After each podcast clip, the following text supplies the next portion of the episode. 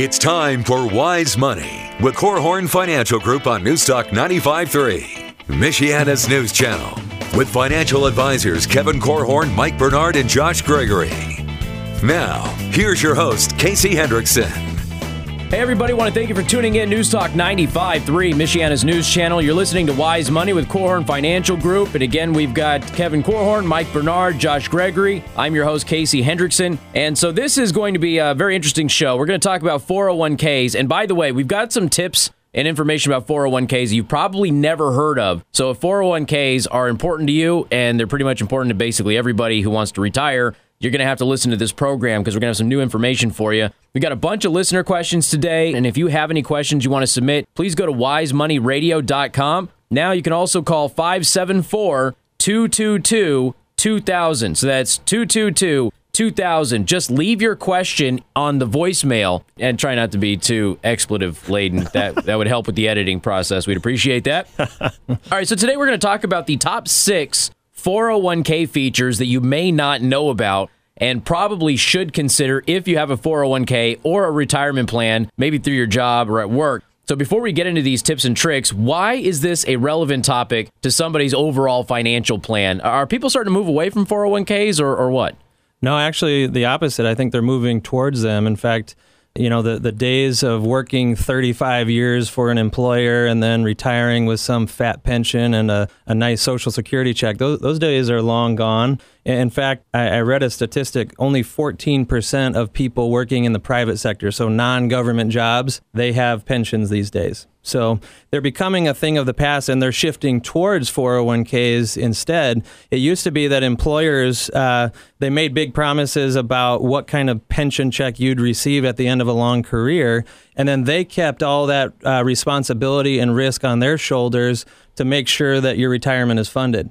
Now that, that responsibility and the risk is shifting to the workers' uh, shoulders, they are the ones that are going to have to live with the outcomes of their own saving patterns, their own uh, investment decisions, that kind of thing, and it's it's all because of the the growth and popularity over the 401k.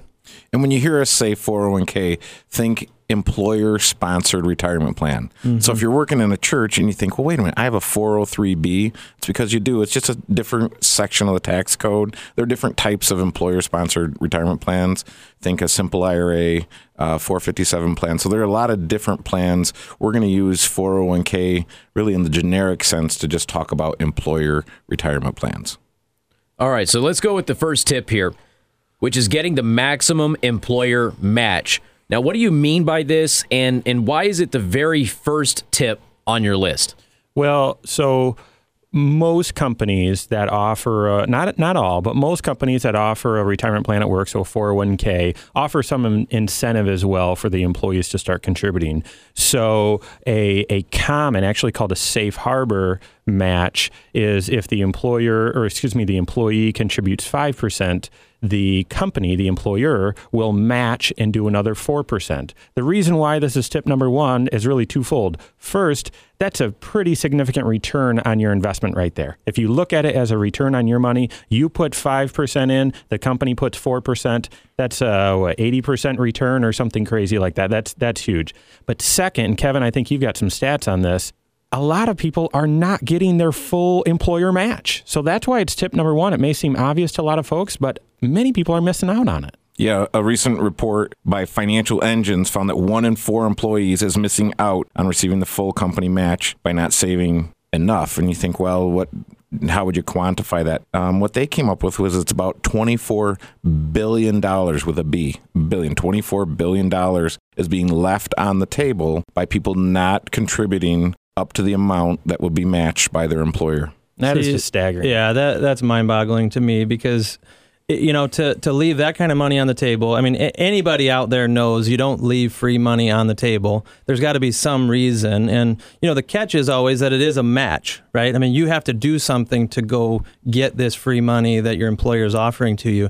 And if you can't or won't go get that money, to me, that's a symptom of a couple issues. You know, one is maybe you have a cash flow problem and budgeting, it, it just doesn't fit. You need every dollar coming home that you earn possible just to, to make ends meet. Approaching that with a budgeting uh, aspect, you know, focusing in on your cash flow would maybe help solve that problem. But for some people, it could also be uh, a concern about their longevity with the company. You know, maybe they're not committed long term to that role and they are afraid that some dollars will be left on the table. Mm-hmm. Um, you know, a lot of employers these days still have a vesting schedule, which basically just means if you leave the employer uh, after working there not long enough, you know, maybe three years, five years, or whatever, the money that your employer throws in may be forfeited to you. So if if someone just doesn't see themselves working there long term, maybe that's part of the reason why they're not taking advantage of it. So again, if you're not putting more in it uh, because you feel like you can't afford to do so, you may have what again cash flow problem. Maybe you need to explore the uh, the avenue of getting a financial planner to help you manage your funds so you can put more in that 401k and get that equal match. So we've got the uh, the second tip here, and that is using the auto increase feature of your 401k. So what is that, and why is that important? So often we're talking with folks who are just unprepared or underprepared for retirement. And so, what Josh mentioned to kick off the show that fewer and fewer companies offer pensions and making employees more and more responsible for their own uh, retirement savings. This auto increase feature popped up, which is basically a way for uh, your contribution amount to increase by 1% per year automatically without you doing anything. So think about it this way. Hopefully, you're in a job where each year you make a little bit more money. It wouldn't it be great as each year as you make you know either get a cost of living raise or a small increase that you just set a little bit of that aside for your for your retirement and that's what this is designed to do hands off on autopilot your contributions will increase 1% per year up until it reaches a maximum amount. Well, if you consider the alternative, when people get pay raises, the natural thing to do is they just spend more money, right? Your your lifestyle tends to drift higher as you make more money, whereas this is a, a natural and automatic, very disciplined way to capture some of those pay raises that you were just mentioning, and you know hopefully help you get ready for your retirement as opposed to just letting the dollars slip away in the meantime. Yeah, and about 55% of the plans out there have an auto increase feature. So not every plan out there has an auto increase feature. So you want to be looking at the information that your HR person has given to you and see what are the features available in my plan that I might want to take advantage of. And we're we're getting towards the end of the year where people start thinking about, well, how did this year go for me and what what changes do I want to make for next year to make it a better year? And we just want to encourage folks to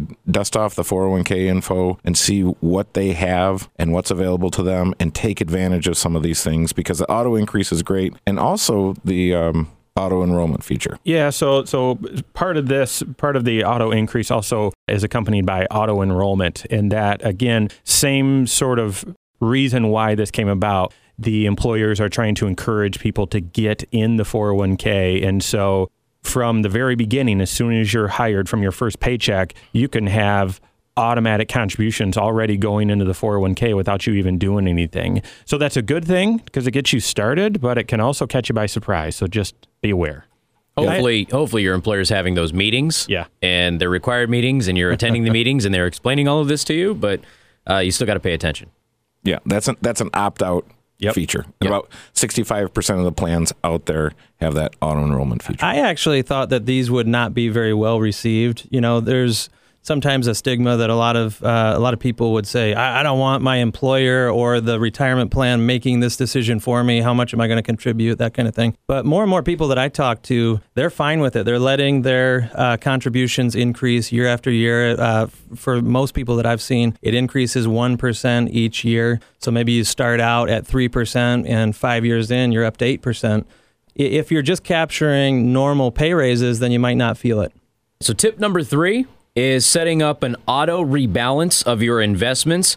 So why is this one on the list? Um, and is that available on all the 401k plans out there too, or it's not available in all of them, but many of them do have it. If you've got online access to your 401k, typically you can set it up that way. But it's it's essentially a way to when you establish your investment mix and your overall risk tolerance, the auto rebalance allows for once a year or every quarter, you can set up the frequency where any any way that your investments got out of alignment, it resets them back to the, your to your original intention. And what's happening in the market right now is a great illustration of why that could be important. Over the past few years, stocks have done so much better than bonds that without you really knowing, you may have more stocks in your portfolio than you were originally comfortable with.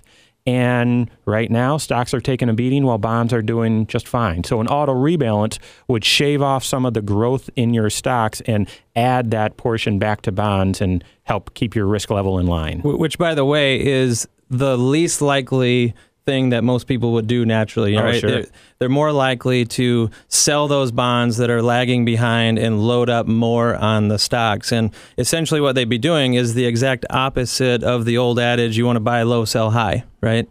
So, rebalancing is a natural and disciplined way to, as you said, shave off some of the stuff that has done especially well and buy those things that are more maybe a, a bargain. So in the next segment, we'll continue on with some of the uh, features. We got through the first three tips for your 401k. We've got the uh, the other three tips coming up in the next segment. I do want to remind everybody that if you have a question, whether it's about 401ks or anything involving financial planning, please go to wisemoneyradio.com. You can listen to previous shows there, but the best feature is you can submit a question right there on the website. We also have a phone number for you to call 574 222 2000. That's 574 222 2000. And you can leave your question on the voicemail there, and we will be able to address that as well in a future show. We've got more coming up. You're listening to Wise Money with Korhorn Financial Group right here on Newstalk 95.3, Michiana's news channel.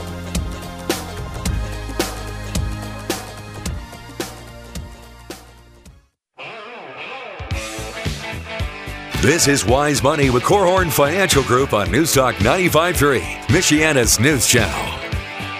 Everybody, welcome back once again. You're uh, listening to Wise Money with Korhorn Financial Group here on Newstalk 95.3, Michiana's news channel. Now, in case you're just joining us, we've been talking about ways to get the most out of your 401k, and there are six tips that they are giving you guys today that you may not know. And we've gone over the first three so far. We've got three more to go. Uh, the first three were again maximizing your employer match, also using the auto increase feature, and then also setting up an auto rebalance. And again, if you missed those segments, go to wisemoneyradio.com. You can listen to old shows, so you can go back if you did miss it. You can also submit all of your financial planning questions. And once again, if you do have a financial planning question, maybe you want to call us 574 222 2000. Now, that's not live, that's a voicemail, but 574 222 2000. You can leave your financial planning question in the voicemail. All right, so we're on to uh, tip number four. It is something that is gaining a little bit more awareness as uh, the public is being awakened and the responsibility is now shifting to the employee rather than the employer when it comes to 401ks and retirement. Uh, but it is considering using a Roth 401k. So explain the difference between a regular 401k and a Roth 401k, guys. Yeah, so typically a, a a regular 401k or what most people think about when they think of a 401k is that your contributions are going in pre-tax. So the money that you're putting in is creating a tax deduction today. So it's helping you on your taxes today. And then it's all growing. And someday when you start pulling dollars out, that's when you got to pay your tax on it. The Roth, the Roth 401k is where you're not getting a deduction on your contributions today. So it does not help you on your taxes today, but the growth on that you get to pull out tax free in retirement. And so the Roth IRA has picked up a lot of steam. And with that popularity, the Roth 401k was introduced, and that's now in most 401ks these days. So, yeah, yeah, and another interesting feature is that my retirement money, when I hit 70 and a half, I have to take a required minimum distribution. They take the amount of money I had at the end of the year, divide it by my life expectancy, and that's how much I have to take out of my retirement plan dollars with a traditional 401k, a pre-tax 401k, if you will. And a Roth IRA is just a Roth 401k is like a Roth IRA in that you never have to take a required minimum distribution. I remember one time explaining to a client who happened to work for the U.S. Postal Service how a Roth IRA works, d- describing it pretty similar to what you guys were just saying. You know, it doesn't save you any money up front. You're going to pay your taxes uh, now, but then avoid them in the future. You don't care what happens with tax rates uh, out there in retirement because you already you already took your lumps up front. And she was listening to this, and I was kind of watching her face, making sure she understood what I was saying. And I saw the light bulb go on, and she said, "Oh, I get it. A Roth IRA or a Roth 401k is like a forever stamp." Uh-huh. And I said, oh, okay, that is the perfect analogy right there. You, I- I'm stealing that. I'm going to use it for the rest of my career, I think. But There you go. you know, th- this idea that with a forever stamp, you pay the price up front. It doesn't matter what the cost of a stamp goes to in the future. Your stamp is worth, uh, you know, the, the, the shipment of a, a package or an envelope or whatever. Same thing with the, the Roth IRA. You paid up front. You don't have to worry about it anymore. We love the we love the Roth. You know, if it's Oh, a jump you ball, assume you tip. taxes are always going to go up. Yeah. I mean, that's just the assumption. So, yeah, doing the Right. forever stamp now might be a good move. Absolutely. Uh, and a lot of times people say, well, which one should I put my money into? Should I put it into the traditional 401k or the Roth 401k? It's still the same plan, but it's a, you're putting the hose in a different bucket. And um, that really depends on your financial plan. And that's, that's where tax planning is really important. The nice thing about uh either a Roth IRA or Roth 401k, it gives you some income tax diversification. So it gives you some choices down the road when you have to start taking some distributions and, and uh, climbing down the mountain, if you will. And if you consider your situation today and you're in a low tax bracket or at some point a no tax bracket, then you wouldn't want to use a pre tax component of your plan. We see that all the time. Folks just not really realizing that, not connecting those dots. Yeah, so that's that's where we believe that people's financial lives really should be integrated because we're talking about, in theory, we're talking about investments and re- retirement plans that are sponsored by our employer, but the, but tax planning is a big deal here. Oh, yeah. All right. So, why would somebody consider a Roth 401k and not just get a Roth IRA? Yeah, that's simple. The you can contribute more to the Roth 401k. Your your maximum contribution limit each year is higher for a 401k than it is an IRA. and you you might be in a in a income tax bracket where you can't do. Great point. Now, can you get a, a 401k, a Roth 401k, anytime there's a 401k available? And what if you've got like a 403b, or maybe you're using a simple IRA? So the 401k, if it's a feature in your plan, you can. Same thing with the 403b. There's no Roth feature with a simple IRA. Simple IRA is just pre-tax money. Not yet. I'm assuming it's coming, but not yet. Is there anybody out there that should be using, who should use the Roth, who is um, maybe using the regular traditional 401k? Because I know you guys said you're a fan of the Roth, but is there like a group that you would say, eh, stay with the traditional? If you're younger, the, the longer that you can let the money grow in a tax free envi- environment, the more powerful it becomes. And the lower income uh, bracket that you find yourself in, the Roth IRA is the clear winner there. Okay. All right. Fair enough. All right. So we've got tip number five. Uh, it also has something to do with taxes. I know, shock, uh, and tax planning, and that is consider making after tax contributions if you are maxing out your pre tax or your Roth 401k contributions.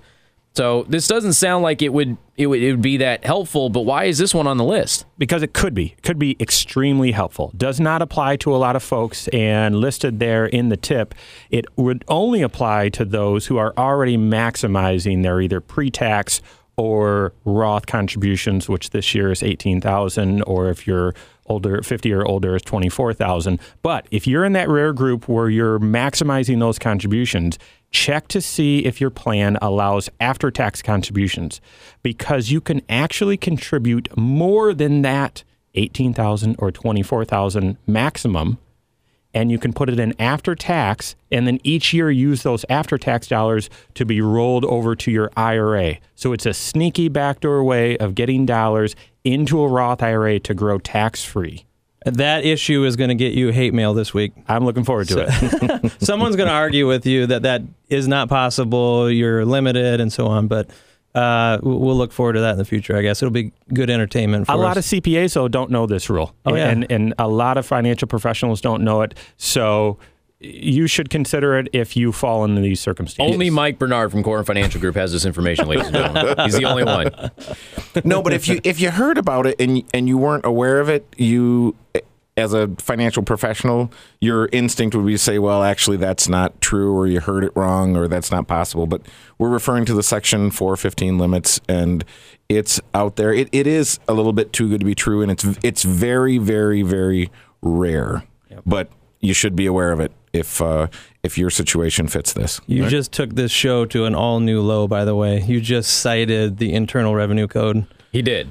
Yeah, we only have one person listening right now. That's- by the way. that's- my mom. Everyone is tuned off. You know, what's funny though is that a lot of my audience is now looking this up because they're immediately looking for a conspiracy. I'm sure the Fed show was uh, was a lot of fun for them last week. Yes. Well, you can only enroll in this during the third blood moon of the year. And there are a, a few other Darn, we restrictions. missed it. We just missed it.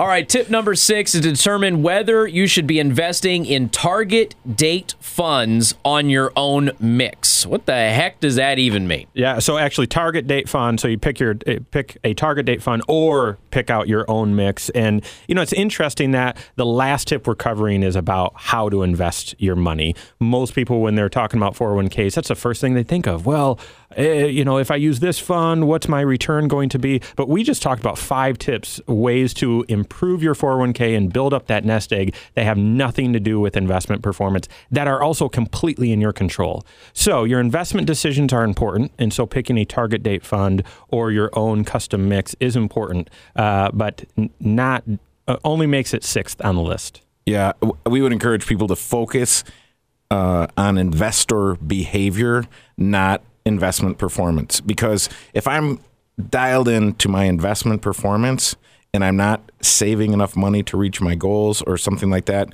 in essence, I'm I'm just rearranging deck chairs on the Titanic here. I, it- it's nothing meaningful, and it's not going to have a meaningful result whether I got seven percent or eight percent of a rate of return on my plan if I'm not saving enough or addressing the other situations.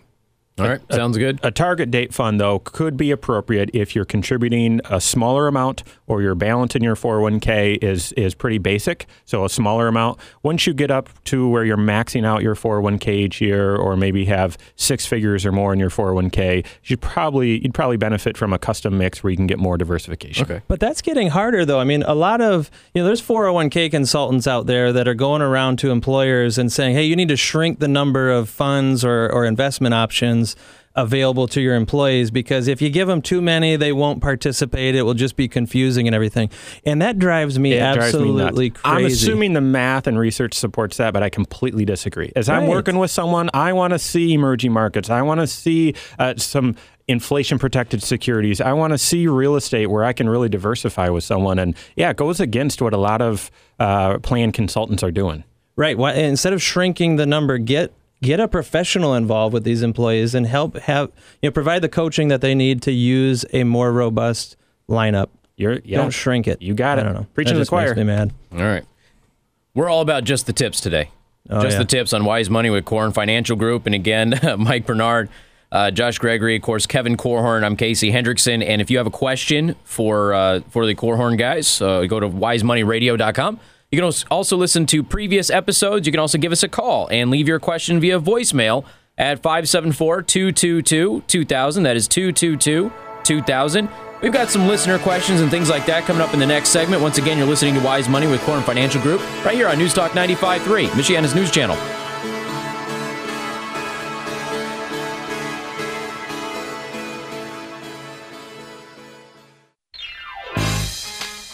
This is Wise Money with Korhorn Financial Group on News Talk 95.3, Michiana's news channel. Welcome back once again. You're listening to Wise Money with Korhorn Financial Group. And of course, you can find the guys if you're looking for a financial planner online at korhorn.com. That is spelled with a K. If you're a fan of the show and you have a financial planning question, go to wisemoneyradio.com. You may also give us a call and submit your question via voicemail at 574 222 2000. That's 574 222 2000. All right, guys. So we've got some listener questions in our effort to uh, to start addressing all of these questions uh, that we've been getting because we've been getting a little bit behind on them. We've got John from Granger. He says, My wife and I just got married. We're trying to get out of debt. We have a car loan at 4% interest, which isn't bad, by the way, a big student loan at 6%, and a small student loan from my wife's previous church at 0%. What should we do? I I feel like this question needed to be a live question because how do you get a loan from your church?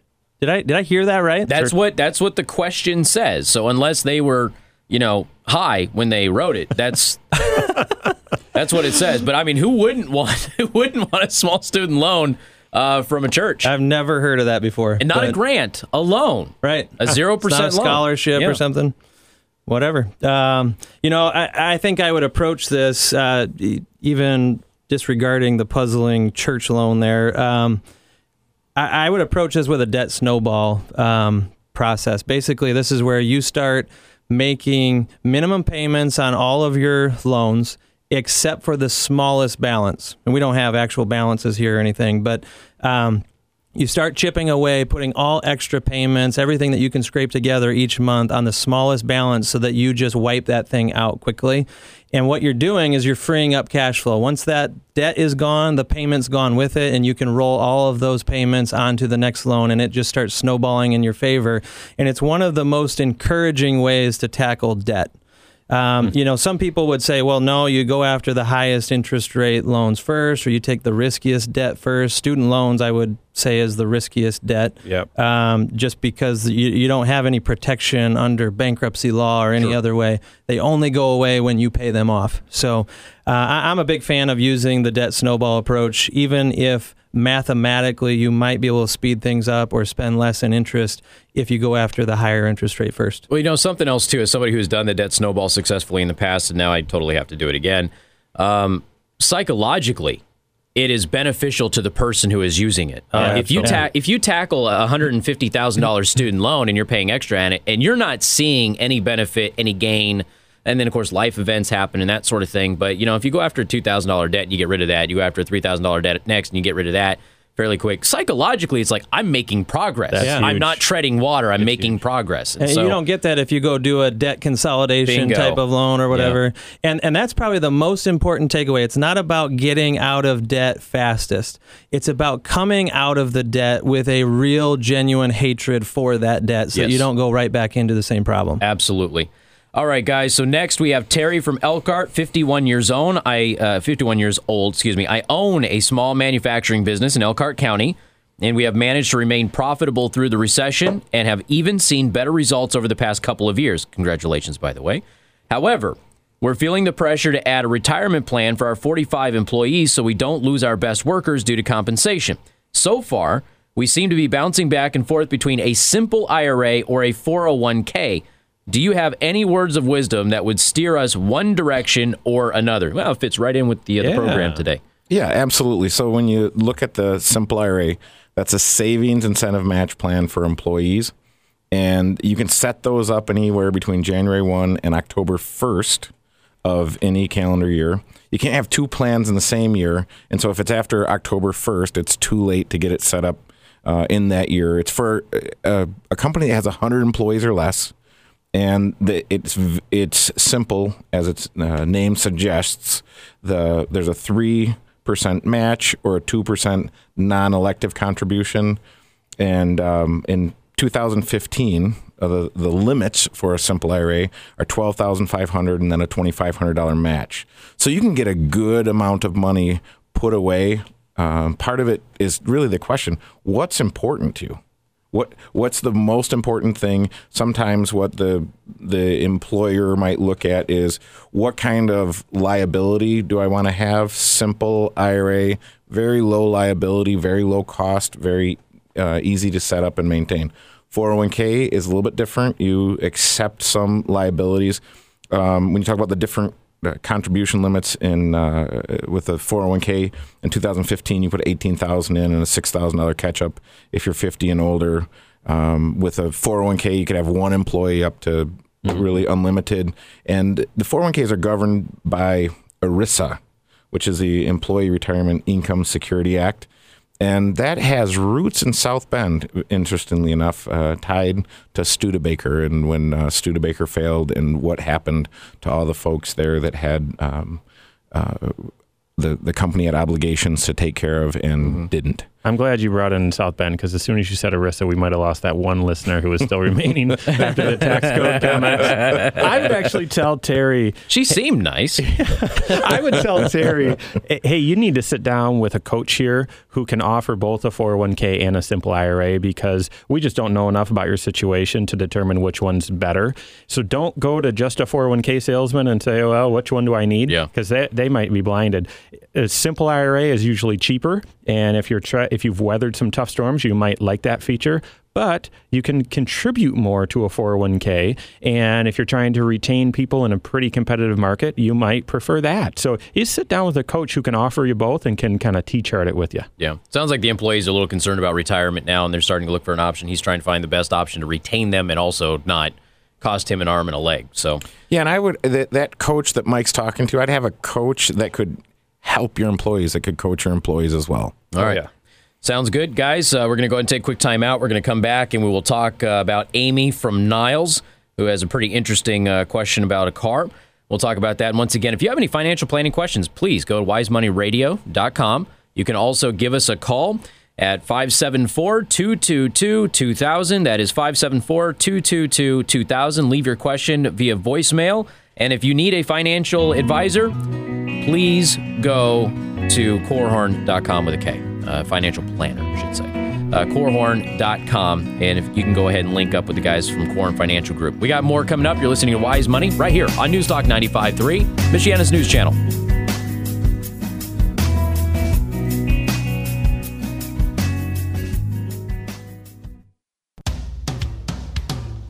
This is Wise Money with Korhorn Financial Group on News Talk 95.3, Michiana's news channel. And welcome back. Once again, you're listening to Wise Money with Korhorn Financial Group. Got Kevin Korhorn, Mike Bernard, Josh Gregory. I'm Casey Hendrickson, and we have been uh, taking listener questions today. The show has been about 401ks, uh, but again, that's the first two segments. If you missed them, please go to wisemoneyradio.com. And once the podcast is uploaded, you'll be able to go ahead and listen to that uh, part of the show and all of, all of the previous shows that we have also done on Wise Money as well.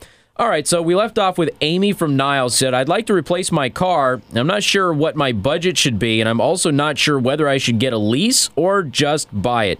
Oh, the old lease versus buy. Man, you got fans on both sides of that out, don't we? Yeah, and I think we're a little divided on that too. Most of the time, I would recommend that you buy the car. I, probably 99 times out of 100. And as far as your budget, that, or excuse me, yeah, as far as your budget for the car, that really should be dependent upon your monthly budget and your overall uh, financial goals and where you stand with those. So, not a big fan of a car payment. We've worked with a lot of people who uh, have just didn't think it's possible to pay cash for a car, and you start them on a disciplined plan, and sure enough, a few years later, they're paying cash for a car, and that's a that's a pretty pretty exciting thing. Well, and that disciplined approach requires that they plan ahead, though. Yep. Because if you wait until you absolutely have to buy that next car, the ability to save up a down payment or save up enough to just pay cash for the thing, I mean, it's just not going to happen. You'd have to be liquidating some long term assets or something like that. In, in fact, I mean, even the way that she framed this question, she said, I'd like to replace my car. Yeah. It, it almost implies, oh, I want to. I'm ready to trade. You know, I'm ready to do Ready something upgrade, different. yeah. Whatever. But if you don't have to, Yeah. if you could keep driving that car for another couple years, even, and begin the disciplined approach of setting aside, say, 250 bucks a month. You know, just just get into that habit of paying yourself $250 a month. After a couple years, you know, you got six grand saved up. That's either a nice down payment on, you know, that newer vehicle. It could buy you a vehicle depending on, you know, how old you're willing to uh, to And drive or whatever. and what your trading could be, what you could get for yours. Or could just buy you more time. I mean, if you if you have a vehicle right now, you need to be setting aside hundred dollars a month for the expense of that vehicle because you might not have a repair bill today, but Uh, driving a car and maintaining a car is going to cost at least hundred bucks a month, depending on where you're driving. All right, and, I, and we talked about this a little bit before the show, but there are rare circumstances where I actually think a lease could make sense if you are driving your vehicle for work. And I don't mean to and from work or I've got to travel a lot. No, I mean you're actually getting customers in your car, and so you've got to have a nice car and you put a lot of miles on it. I would consider a lease, but one that doesn't have mileage restrictions because you know you're going to update your vehicle every three years anyway, and it might be a cheaper option to go with a lease instead. It only applies to just a few people, but I think the lease can make sense in that case. Now, if she's one of those people that's writing and going, I'm looking at upgrading my car, Right. maybe she's one of those people who just gets really bored with a car and starts to hate the car after two or three years. Would at least still be a better option for her? The problem is it's hard to get ahead financially and really build wealth if a lot of money is going into vehicles because the inherent problem with a vehicle as an asset is it depreciates in value instead of appreciates in value. So if you're just kind of, I'm still with this vehicle. I'd like a change of scenery here, and we want to throw money at that. You're probably not funding some other goals that could need attention that could help you build wealth. Yeah, go go change your hairstyle or something. You know, do do something else if you need change that often. Don't let the car, you know, buying one of the most expensive items that you're ever going to buy, one that falls in value so quickly. Don't let that that be the thing that you're constantly changing in. If you really have to go get a vehicle, you know, wait a few months. I bet you'll get a good deal on a Volkswagen here before too long. yeah, borrow, borrow, your brother's car or something. But I mean, the, to, to answer the question, what should her budget be?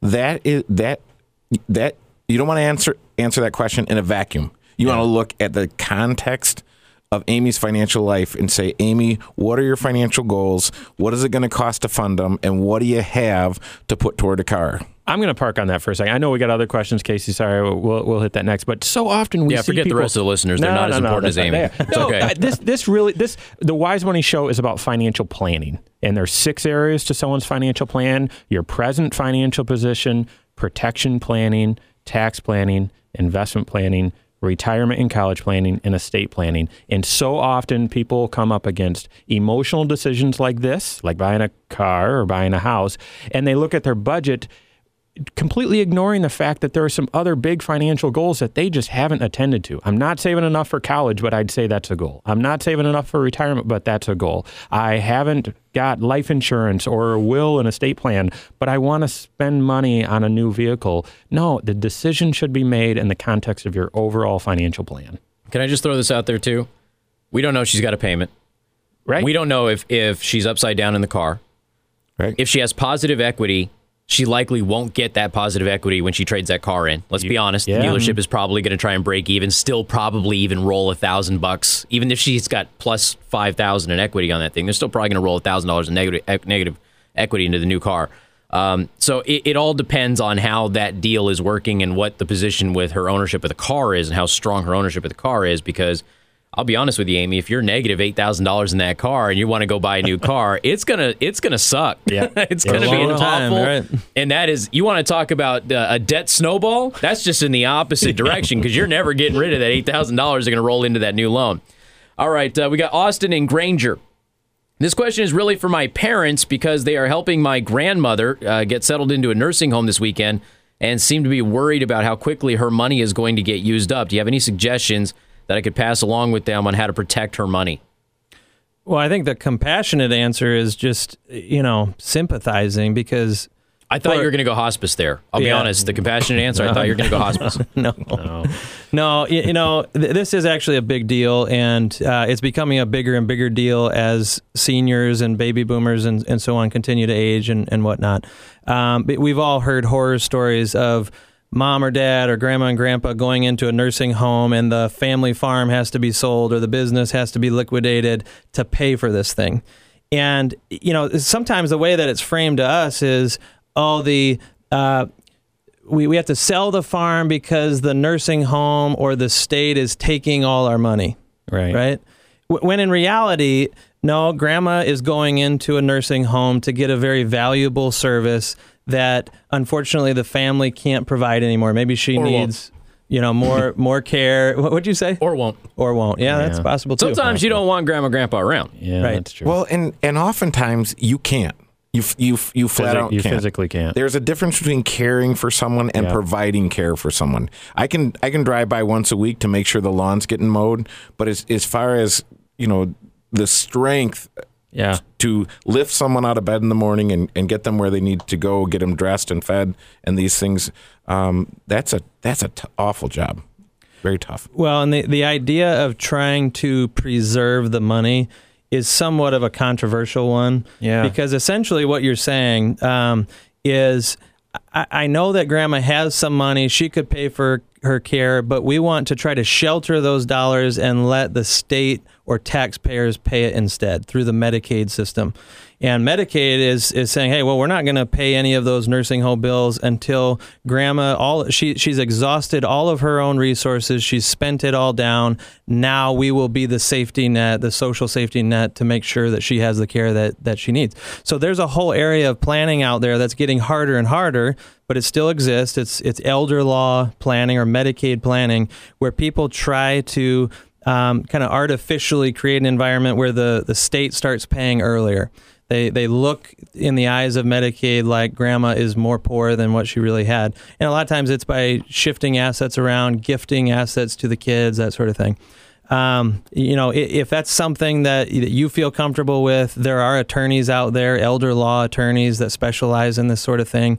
Um, and sometimes, you know, you can you can preserve. I've seen as much as half of the assets be protected.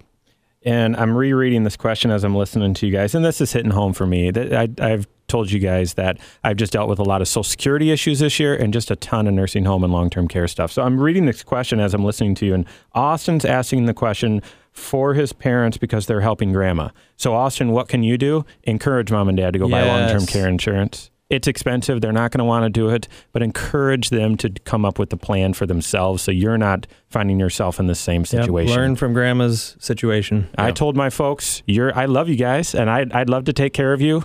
No, I didn't. I actually didn't say that. I'm okay taking care of you, but I'm going. You guys are buying the long term care insurance, or I'm going to buy it for you because it's just that important.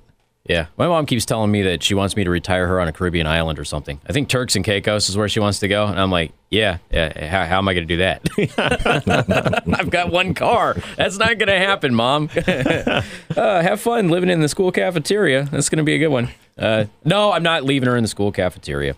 Okay, maybe I will. All right, guys. Uh, any uh, final parting words before we get out of here? Yeah, we, we like to inspire each show, inspire the listeners to take some action. So you should look into the details of how your retirement plan is structured, what some of the features are, and sit down with a coach to see which of those features make sense in your own situation.